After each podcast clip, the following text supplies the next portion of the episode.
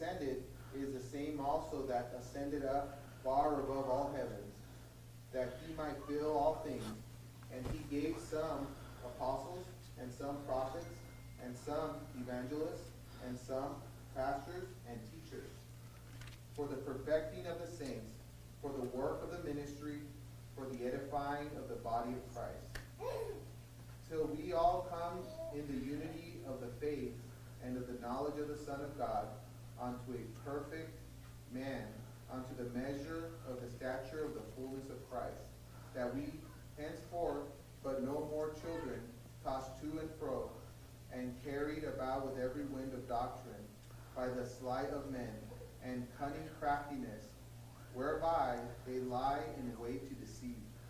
But speaking the truth in love, may grow up, grow up into him in all things, which is the head, even Christ, from whom the whole body, fitly joined together and compacted by that which every joint supplieth, according to the effectual working in the measure of every part, maketh increase of the body unto the edifying of itself in love.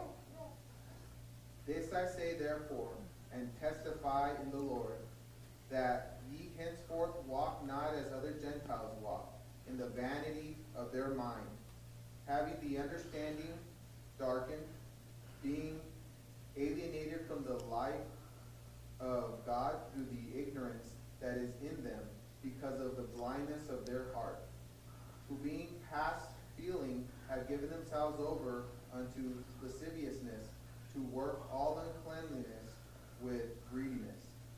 But ye have not so learned Christ. If so be that ye have heard him and have been taught by him, as the truth is in Jesus, that ye put off concerning the former conversation the old man, which is corrupt according to the deceitful lust, and be renewed in the spirit of your mind, and that ye put on the new man, which after God is created in righteousness and true holiness. Wherefore, putting away lying, every man truth with his neighbor, for we are members one of another. Be ye angry and sin not. Let not the sun go down upon your wrath. Neither give peace to the, uh, neither give place to the devil. Let him that stealeth steal no more, but rather let him labor, working with his hands the thing which is good, that he may have to give him the need, uh, that he may have to give to him that needeth. Let no corrupt communication proceed out of your mouth, but that which is good to the use of edifying, that is in, that it may minister grace unto the hearers, and grieve not the Holy Spirit of God, whereby ye are sealed unto the day of redemption.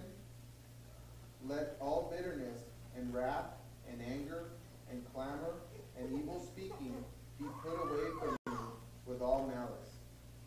And be ye kind one to another, tenderhearted, forgiving one another, even as God, for Christ's sake, hath forgiven you. And Rob, you pray for us. And dear Lord, I just want to ask you to please bless us tonight. Um, Bless us all in your house, Lord. And Bring your spirit upon the preacher tonight. And give him the wisdom and the knowledge to instruct us in the ways that you have for us, Lord. And the words that you put in in King James Bible and for for us, Lord, as a blessing and add every day. Uh, Please just um, allow us, to- our ears to be edified and us to go out in your direction. tonight. In Jesus' name we pray. Amen. Amen.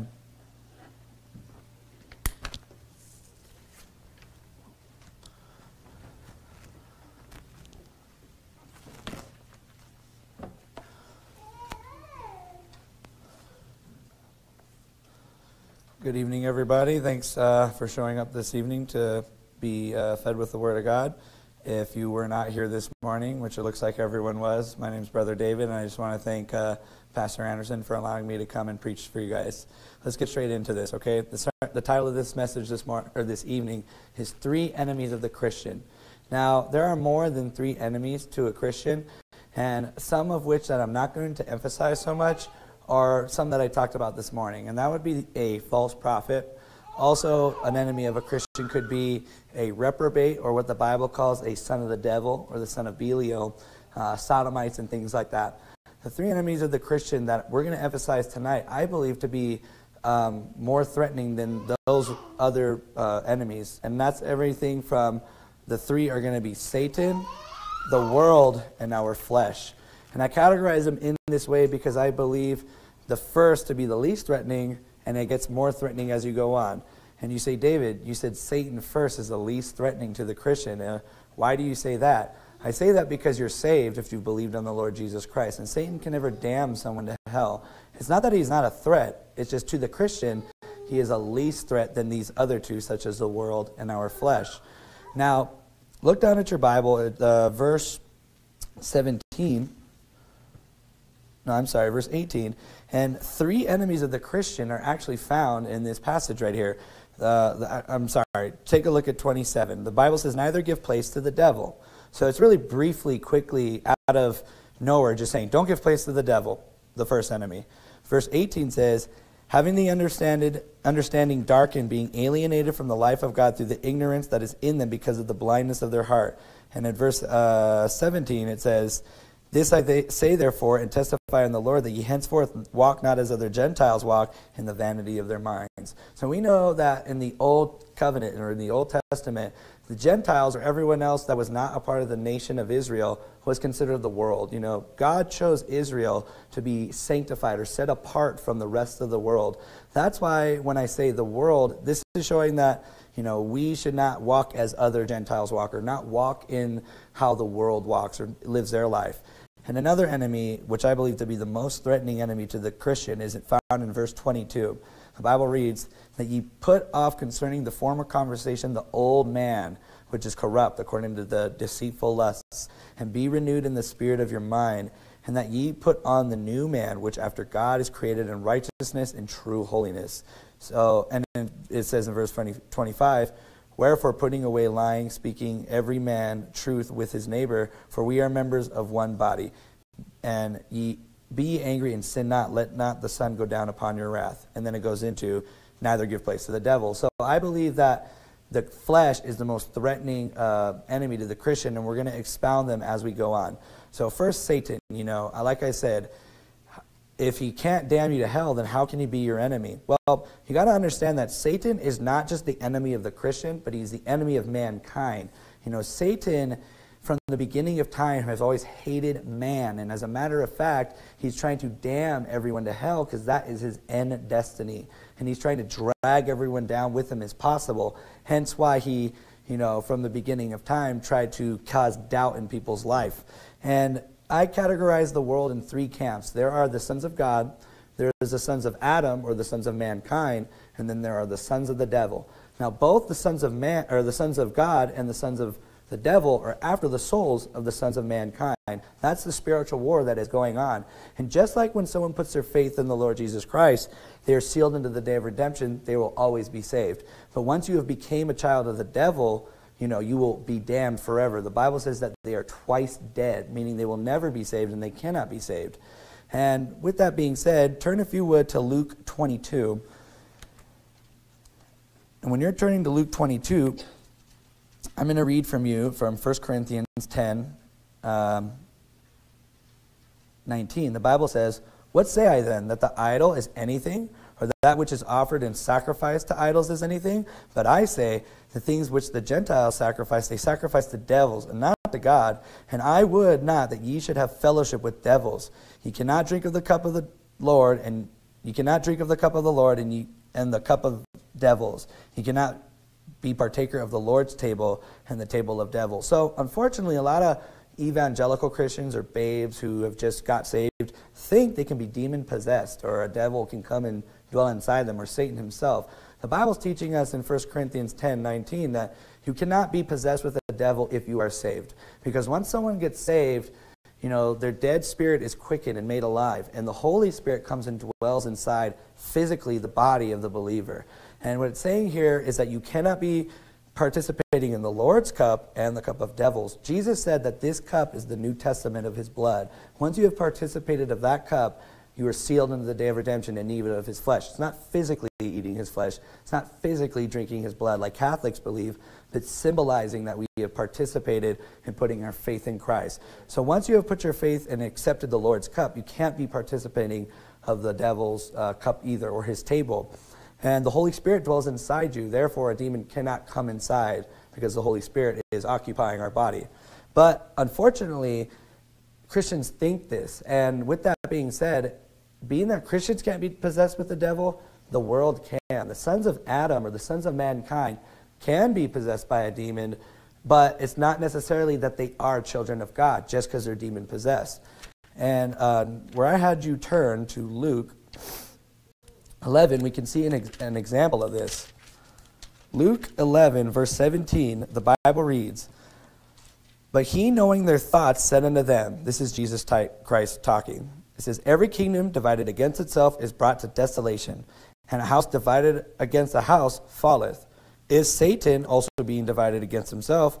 He shall fall. How shall his kingdom stand? Because ye say that I cast out devils through Beelzebub? And if I by Beelzebub cast out devils, by whom do your sons cast them out? Therefore shall ye, ye be your judges. Jesus is saying that they're accusing him of casting out demons by Satan himself. And later on, we find out in other parallel passages that the, he, they're being close to becoming, you know, reprobate because they're calling Jesus Christ his spirit of the devil. And he's saying, you better watch out because this is one of the unforgivable sins that you can no longer be saved by, is thinking that Jesus has an unclean spirit guiding him. But it continues on to say, but I, but if I with the finger of God cast out devils, no doubt the kingdom of God has come upon you. When a strong man armed keepeth his palace, his goods are in peace. But when a stronger than he shall come upon him and overcome him, he taketh from him all his armor, wherein he trusted, and divideth his spoil. He that is not with me is against me, and he that gathereth not with me scattereth.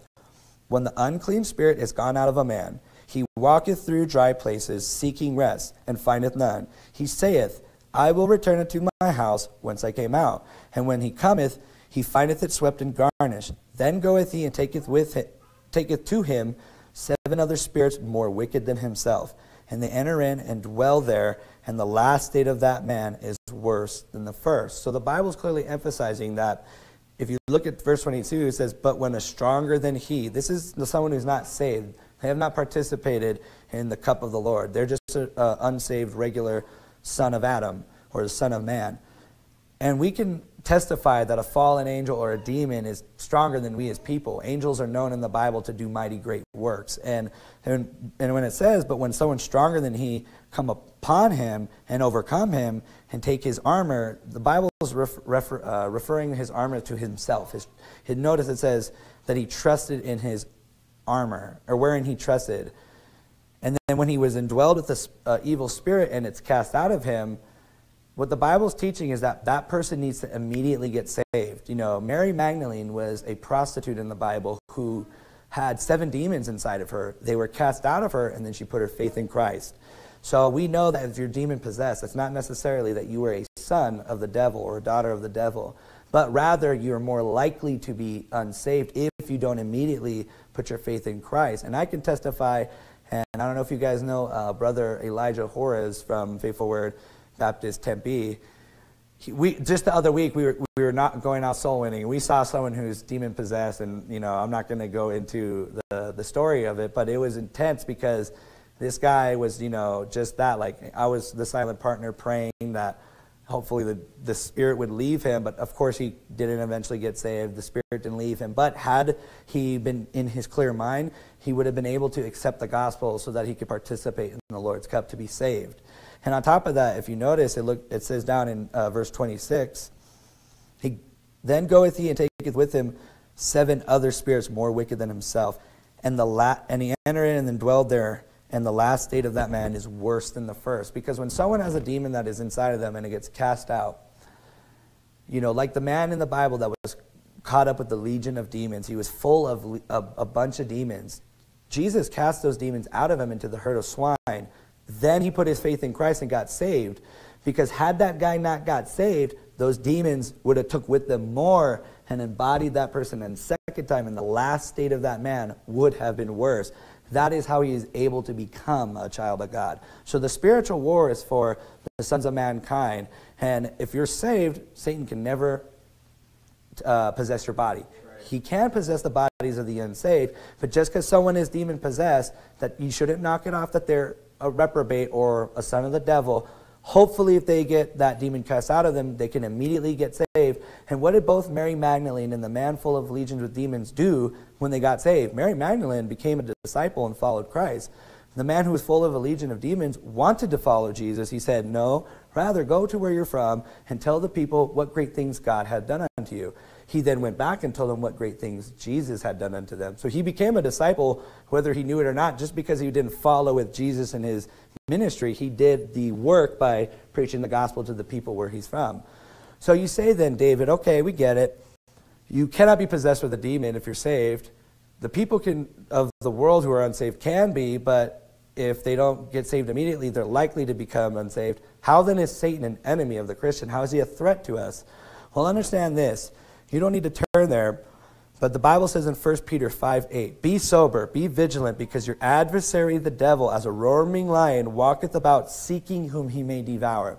Now, just because he cannot damn you to hell, just because um, he is, you know, not able to damn you to hell, it's not that he cannot destroy you. You know, he can destroy our life here on earth by causing doubt in the heart of believers. And, you know, if we follow the Word of God and continue in learning what the Scripture says, when Satan or demons try to whisper in the ear of someone who's saved, if they go to the Scripture, they know that that false doctrine is false because they have the Word of God to back them up and all that. And the devil has always tried to put doubt in the heart of mankind. From the beginning, when Adam and Eve, you know, were on the earth, where God said, "Thou shalt not eat of the knowledge of the tree of good and evil," you know, Satan said, Yea, hath God said? Like, did he say that? Causing doubt in Eve, and therefore she was deceived, and then Adam following after. So that's the first uh, weapon that Satan tries to do to cause harm to the Christian is by putting doubt in their salvation and or doubt in the word of God or doubt in your church or your pastor or things of God. And if we are sound in our faith, sound in our church, and go and read our Bibles, when doubt arises, we'll know what the answer is. The Bible says if you tell Satan to flee, he will flee from you. But not only that, you know, we should not be ignorant of his devices. That is the, you know, let's look at the life of Job ultimately. Job was a man who was the most righteous man in his lifetime. And God allowed Satan to destroy Job's life. It's not necessarily that he was a sinner. As a matter of fact, we learn as we read the book of Job that his friends keep saying he's a sinner and God's judging him for his sin when really God was testing or trying Job to prove that Job was righteous in his ways. You know, and Satan took everything from him. He took his health, he took his wealth, he took his family, he took everything from Job. But you know what Job said at the end? He said, Naked came I out of my mother's womb, and naked shall I return. For I brought nothing into this world, and it is certain I will bring nothing out. Blessed be the name of the Lord. You know, Job had a right heart and understanding that he's saved. He doesn't need to worry. That even though the devil, you know, destroyed his life, because he was faithful, God then blessed the rest of his life. He had more family, more wealth, and he grew. And the end part of Job's life was better than the first, as the Bible says. But just because Satan cannot damn us does not mean we should not be ignorant of his devices. We got to understand Satan is an enemy of the Christian, and we need to beware of his devices. And the first one that I want you to understand is when doubt arises. If someone comes up to you and says, you know, is Jesus the Father? You know, if you're in your Bible, you'll be able to know and dif- dif- differentiate that, you know, Jesus is not the Father, but rather he's the Son of God. That's how he's trying to cause doubt in people's lives. But turn, if you would, to uh, 1 John 2.14. This rolls me into my next point. And we know that Satan is an enemy of the Christian, and we understand that, right? But another form that Satan uses to uh, damn the world or damn people is uh, not only through doubt but also through uh, influence. Satan, and that's where the world comes into play. Satan is known as the god of this world. You know, God allows Satan to run this world in any way, shape, or form that he pleases. And you got to understand, you know, the Bible says in Ephesians 6 12, you don't need to go there, For we wrestle not against flesh and blood, but against principalities, against the powers, against the rulers of the darkness of this world, against spiritual wickedness in high places. So the Bible's saying we don't fight a physical fight, but a spiritual fight, a spiritual fight against the rulers of the darkness of this world. So if Satan is the God of this world and is deceiving the world, that would mean that his ministers who are transformed as angels of light are the ones who are in control of this world. And notice it says, and principalities in high places, you know. So when you look around at the world, I know personally, and you, you know, maybe want to check this out for yourself, the world by design is against everything that the Bible, Christianity, and God has stood for. Everything, everything that the world has to offer is completely contrary to the Bible. The Bible, I mean, Satan, from the second you go to school, if you go to public school, they try to teach you evolution and the Big Bang Theory, and there's no God, atheism, and stuff like that. So as a kid, you're thinking to yourself, well, if the school is telling me there is no God, then you know that's one branch in way Satan is trying to doubt, deceive the world. But let's say you're not dumb enough to fall into that, because as we go on in time, we're starting to realize that that's a foolish doctrine to understand that there's no God. The Bible said, "Yea, the man who said that there is no God is foolish." You know what I mean? And let's say the person who doesn't believe atheism, they're like, okay, I think that's stupid, but I want to find God. And they look out into the world and they see this plethora of religion. God, Satan has drowned the world in religion. So there's only one true religion, and we know that. But Satan is trying to muddy the waters right away. So if someone is trying to seek God, they is it you know Hinduism? Is it Islam? Is it Buddhism? Is it Christianity? You know, which one is it? And you know that could really bring doubt in people's life to, you know, which religion do I follow? And not only does he, um, you know, drown the world in religion, but he also has another avenue to think that all these religions are the same and that all roads lead to the same path in a sense. And it's truly said of that song, uh, I think it's from ACDC, that there is a highway to hell. There is an eight lane highway. All roads will lead to one place except for one. There's a small goat trail that leads it to the side. There's a fat eight lane road that it, everyone is following. The Bible says, Broad is the way that leads to destruction, and very many go therein at. Whereas narrow is the way to peace and everlasting life, and very few be there that find it. So not only did Satan drown the uh, world in religion, but he's trying to tell everyone, oh, all these religions go to the same path. It's what's known as ecumenicalism, you know, that everyone, you're all worshiping the same God in different ways. Now, there's something that differentiates Christianity to every religion in the world. There's two main di- uh, differentiating factors, and that is number one, salvation by grace alone, or faith. Every religion in the world will try teach you that you need to work your way or be a good person to gain nirvana or heaven or enlightenment, enlightenment or whatever. And that is, you know, Christianity teaches that you need to trust alone in Jesus Christ. But on top of that, Christianity is different from every other religion because of the Trinity. Now, every other religion either has one or multiple gods. You know, they're either monotheistic or polytheistic. We as Bible believing Christians are monotheistic, but we understand that the one God that there is out there is three persons. It's easy for a person to think up a false God as one or multiple false gods. Like, okay, you know, uh, if someone wanted to deceive the world as a false prophet or, you know, wicked, evil wolf in sheep's clothing, they'll make up a God, one God. Or they'll make up a group of gods. But human logic can never understand completely the, the complex uh, uh, nature of God of one God, three persons.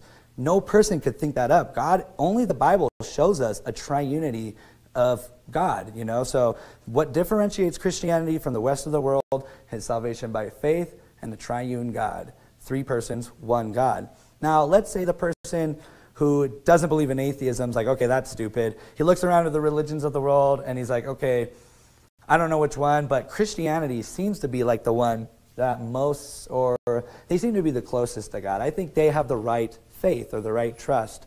And then they go to Christianity. Satan has then flooded the Christian world with false Bible versions, false denominations, damnable heresies that, are, that they use to prop up their doctrines out of the Bible. So now when someone comes to Christianity, they're thinking to themselves, okay, you know, there is a God. It's not those gods. It's the God of the Bible. But what denomination do I follow? What Bible version do I follow? You know, Satan is trying to flood the world in doubt and flood the world in influence so that the odds are literally stacked against everyone in the world. Satan is truly trying to drag everyone to hell. And we need to not be ignorant of that. And when we go out to give the gospel to the lost, just like the Apostle Paul, he was blinded, he was ignorant, he doesn't realize that. Eh, it's true, every road will lead to hell except for the Bible and believing on the death, burial, and resurrection of Jesus Christ. So where you on in a where you are in 1 John 5, 14, you know, and other avenues of the world can clearly show you know, where Satan has influence, you know, the medical industry. If you are nothing but a complex compound of chemicals, well, how do you fix that? Throw more chemicals at it and it'll get better.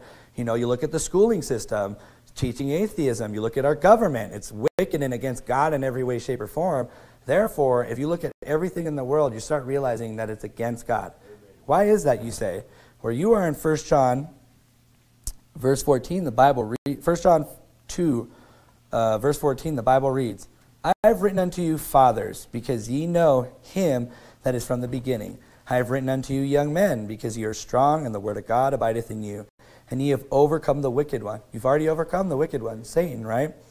And it says, Love not the world, neither the things that are in the world. If any man love the world, the love of the Father is not in him. For all that is in the world, the lust of the flesh, and the lust of the eyes, and the pride of life, is not of the Father, but is of the world. And the world passeth away, and the lust thereof. But he that doeth the will of God abideth forever. Little children, it is in the it is in the last time and as ye have heard that, oh no, don't look into 18, sorry, I overread that. But the Bible is clearly saying if you have the love of the world in you, the love of the Father is clearly not in you. Right. Now, you may want to check yourself in your day to day walk in life. If you are going along to get along in your work, in your school, with your parents or your loved ones, if day to day, week to week, month to month, you don't seem to ever have any confliction with people, and people of the world are just agreeing with you in every way, shape, or form. You may want to check whether or not the love of God is in you, because it says, if the world love you, the love of the God, the love of God is not in you. And you know, we should not be going along to get along. We need to stand apart and be sanctified or be separated from the world. Turn, if you would, to John 15. And if you're living for God, you got to understand that you will be set apart, whether you know that or not. Jesus, you know, the Bible says, or the Bible says in John 15, 18, chapter 15, verse 18, why? Why will the world hate you if you're following Jesus? Doesn't Jesus teach peace and love and love your neighbor and be good and things like that? Why would the world hate that? Well, the Bible says, before I look into uh, chapter 15, it says in John 7 7, the world cannot hate you, but me it hateth because I testify that the works thereof are evil. Back to what I was talking about. If you have the love of the Father in you, you're going to do what Jesus has done and testify that the works thereof are evil. Now, if Satan is the God of this world and his minions are the ones running the, sco- running the world, and you're getting along with your police chief, with your mayor, with the politicians, and they're cool with you, you really got to understand that you're not calling them out for their evil deeds.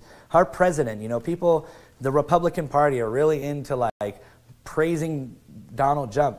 Donald Trump, and he's a wicked man. You know, he's an adulterer.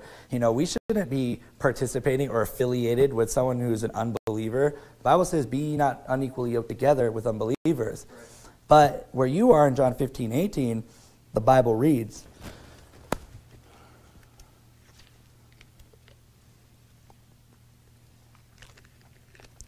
If the world hate you, Ye know that it hated me before it hated you. If you were of the world, the world would love his own.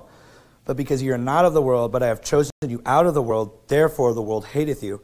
Remember the word that I said unto you The servant is not greater than his Lord. If they have persecuted me, they will persecute you. If they have kept my sayings, they will keep yours also. But all these things will they do unto you for my name's sake, because they know not him that sent me. If I had not come and spoken unto them, they had not had they had not had sin, but now they have no cloak for their sin. He that hateth me hateth my Father also. The Bible is very clear. The reason why the world will hate us is because we are the light of the world. Jesus says, He was a light when He was here, and He says, Now you are the light of the world. You are the ambassador of Christ. You represent Christ in the world. The Bible says in verse uh, 20 that the servant is not greater than his Lord. Do you think, as a Christian, you're going to be saved by Jesus Christ, who is your master? And you think you're going to just walk around and live a godly life and do great and not be persecuted because you think you're better than Jesus Christ? No, as a matter of fact, you will be persecuted. The Bible says in uh, 2 Timothy 3:12, "Yea, all that live godly in Christ Jesus shall suffer persecution because you are you are not of this world. The world will not love you because of the love of the Father is not in them." That's what the Bible teaches here. Now, Another thing with that being said is, as being sanctified or set apart, you know, we got to understand that we are not to fear the people in this world. The Bible says in Matthew 10 28, and fear not them which kill the body, but are not able to kill the soul, but rather fear him which is able to destroy both soul and body in hell. What are you afraid of? What are you afraid of by being set apart? Why do you go along to get along? For persecution? I understand there's peer pressure, but as you grow older, you start realizing that what the peers and the world is doing and pressuring you to do the things that are against God is not worth following. We need to follow God above everything. What's the worst they can do to you? Kill you? Kill your body? What does that matter? We're victorious. To be absent in the body is to be present with the Lord. Why wouldn't you rather, you know, serve God in the time you have? You know, our life is but a vapor, and we need to realize that our time is numbered. And in serving the Lord, we will be able to store for ourselves up treasures in heaven. Lay not for yourselves treasures upon earth, where moth and rust does corrupt, nor thief can break through, nor steal, but rather store for yourself treasures in heaven, where moth nor rust can corrupt, nor thief can break through, nor steal. For where your heart is, there will your treasures be also. Let's store up treasures in heaven. Let's live godly and be sanctified. Call out the wickedness for, for what it is in the world and not be of the world, but we could be in the world, but not of the world. Turn, if you would, to Romans 12.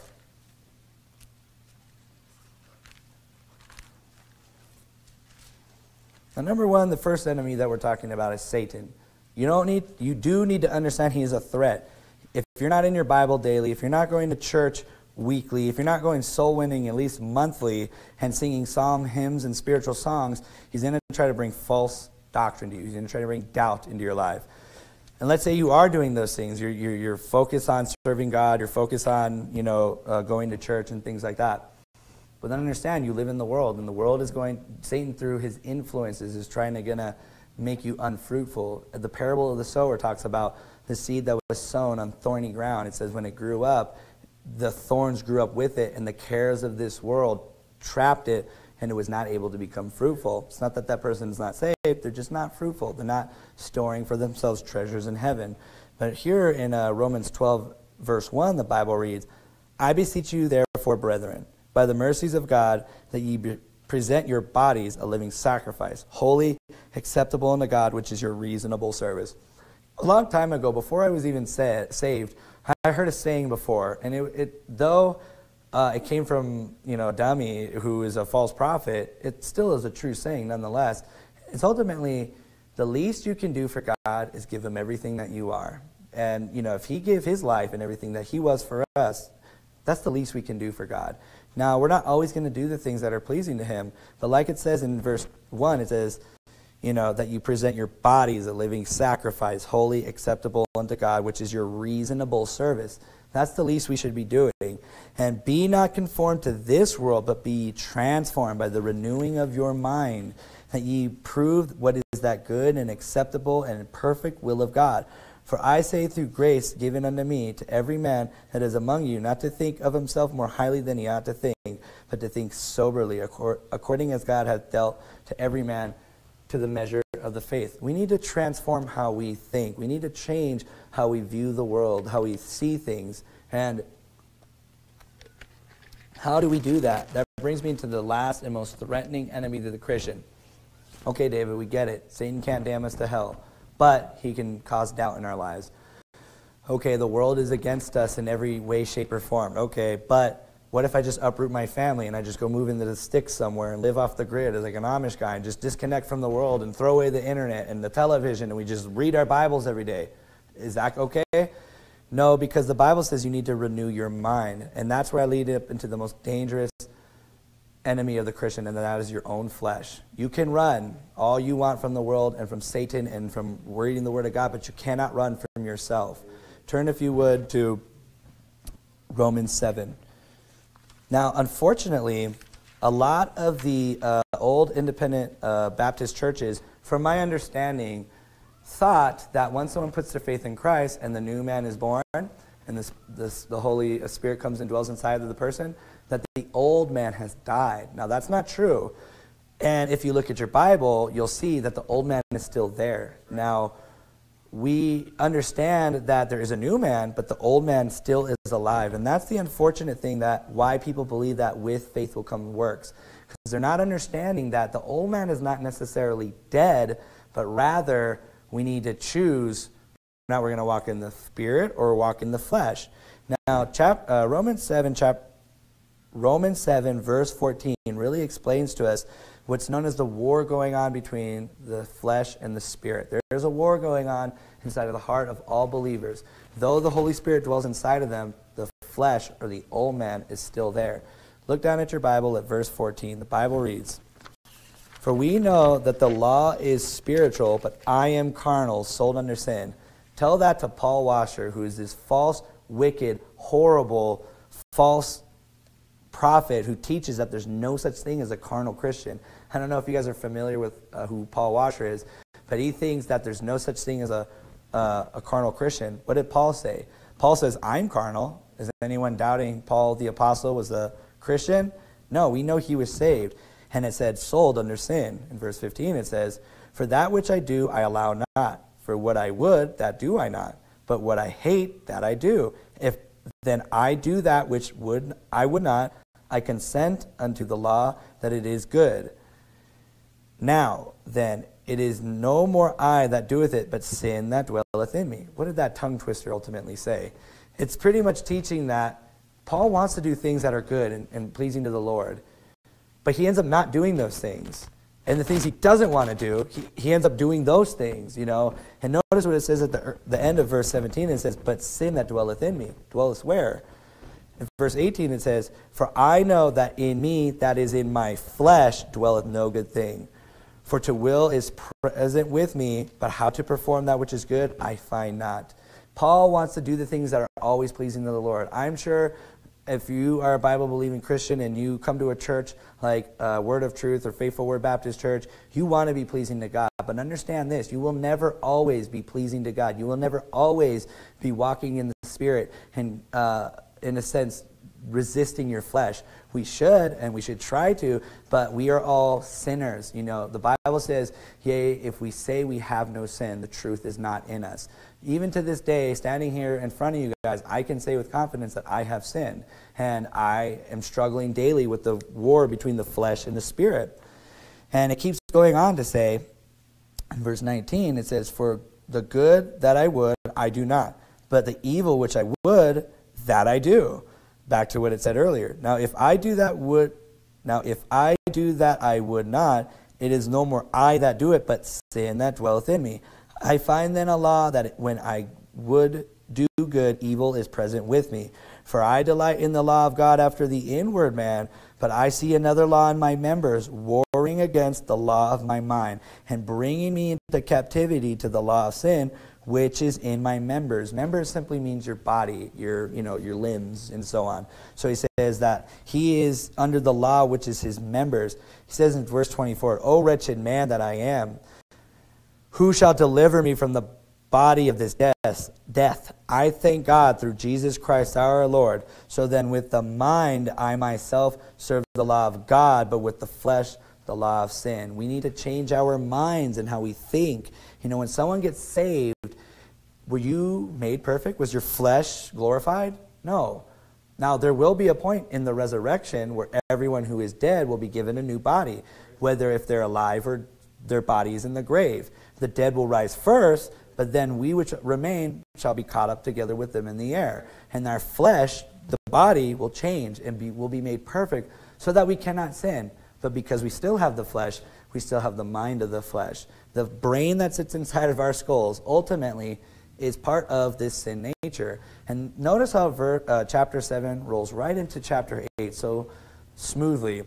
I, before I was saved, really liked Romans 8 6, and I had no reason why other than it sounded like a cool verse. You know, it seemed like very like uh, cool to say and to quote. And now that I'm saved and I look at Romans 8 6, it really, you know, sinks into me a, lo- a lot more because I understand it because now I'm saved.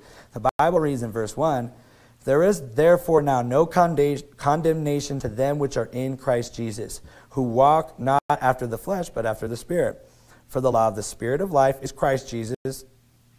For the law of the Spirit of Christ, life in Christ Jesus hath made me free from the law of sin and death. For what the law could not do, in that it was weak through the flesh, God sent his own Son in the likeness of sinful flesh, and for sin condemned sin in the flesh, that the righteousness of the law might be fulfilled in us, who walk not after the flesh, but after the Spirit. For they that are after the flesh do mind the things of the flesh, but they that are after the Spirit, the things of the Spirit. For to be carnally minded is death, but to be spiritually minded is life and peace. And look at 7. Because the carnal mind is enmity against God, for it is not subject to the law of God, neither indeed can be. The Bible is talking about in verse 6 to be carnally minded or to be thinking of the things of the flesh and fulfilling the lusts of the flesh is death. But to be spiritually minded leads to peace and everlasting life. And this means physically. Everything, if you look at 7, it says, everything that the carnal mind is, is like enmity against God. Enmity means just against or the enemy of God. So when someone is walking after the things of the flesh, the everything that it leads to is death. Think of things that are sinful, right? Being lazy, not being a hard worker, uh, being a glutton, uh, being a fornicator. You know, all those things will physically lead you to die. You know, fornication will lead you to STDs. Gluttony and, and laziness will make you die of diabetes and a, and a health problem, not taking care of the tabernacle of the flesh that God gave us. But also, if you think on the things of the Spirit, it is life and peace. So when you live for the things of the Spirit, what are some godly attributes? Things such as hard work, taking care of your health or the tabernacle, you know, uh, being committed unto your own wife.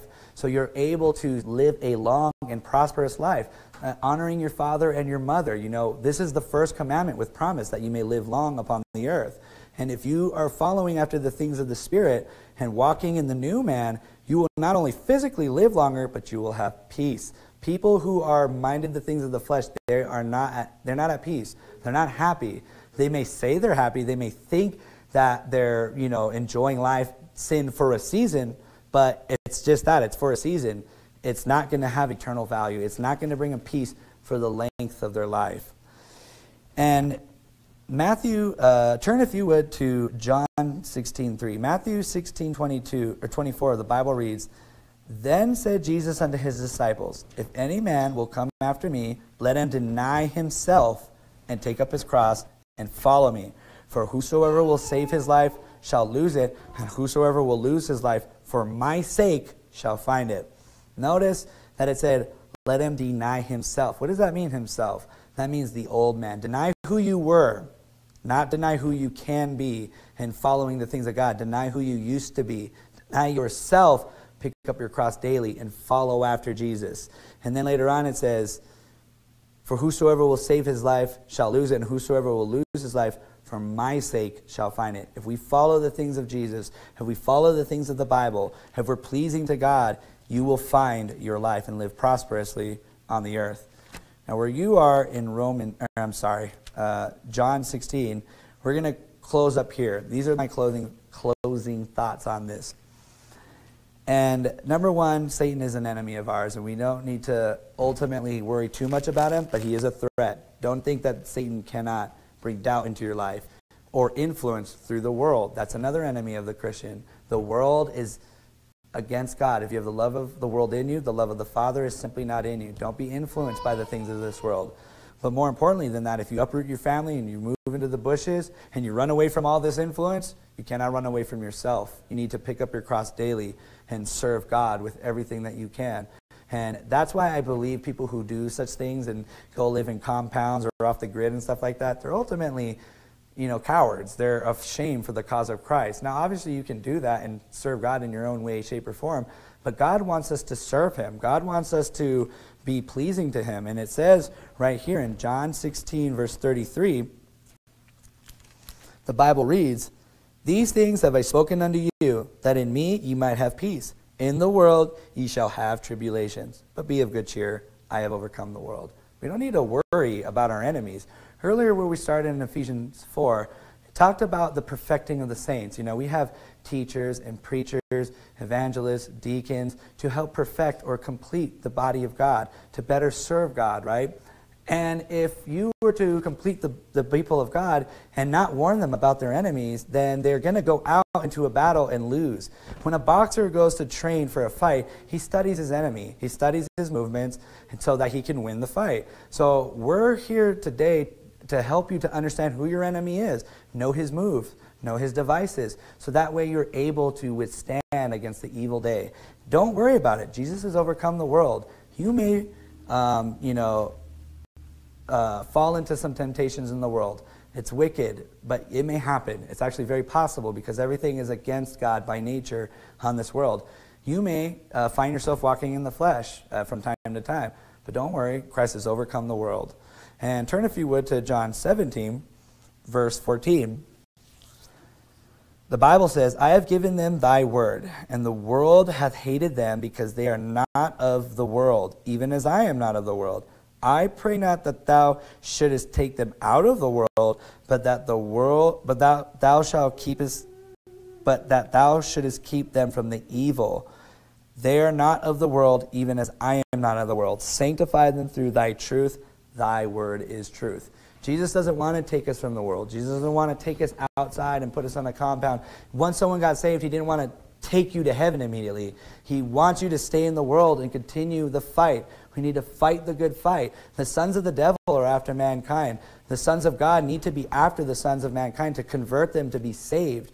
Understand that He's not trying to take you from the world, but rather that He'd keep you from the evil of the world. And understanding that, how do you get, you know, uh, how do you not be confused with the things of this world? It says, sanctify them through thy truth. Thy word is truth.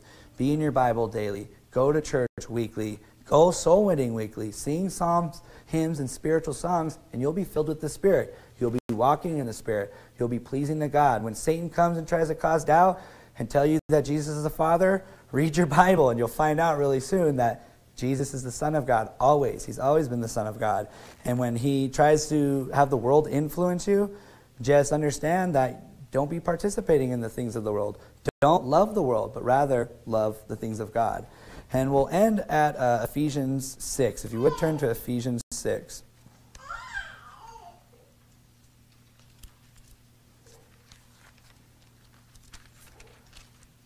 And you say, David, dang, okay, that's a pretty, you know, depressing sermon because, you know, you're telling us about our enemies, but like you're not really preparing us for other than read your Bible. You know, like that's pretty low. Well, like I said on a high note, don't worry. Christ has overcome the world. Sanctify them through thy word. But uh, where set, what it talks about here in Ephesians 6 is what's known as putting on the armor of God. Like I said, you know, we, we say these things to prepare you for when you come across your enemy. Understand that he will come, but if you're ready to fight, you'll be able to win the battle at the end of the day. In uh, Ephesians 6, verse 11, the Bible reads, Put on the whole armor of God, that ye may be able to stand against the wiles of the devil. For we wrestle not against flesh and blood, but against principality, against powers, against the rulers of the darkness of this world, against spiritual wickedness in high places. Wherefore take unto you the whole armor of God, that ye may be able to stand in the evil day, and have done all to stand. Notice it said stand three times. Stand, be firm.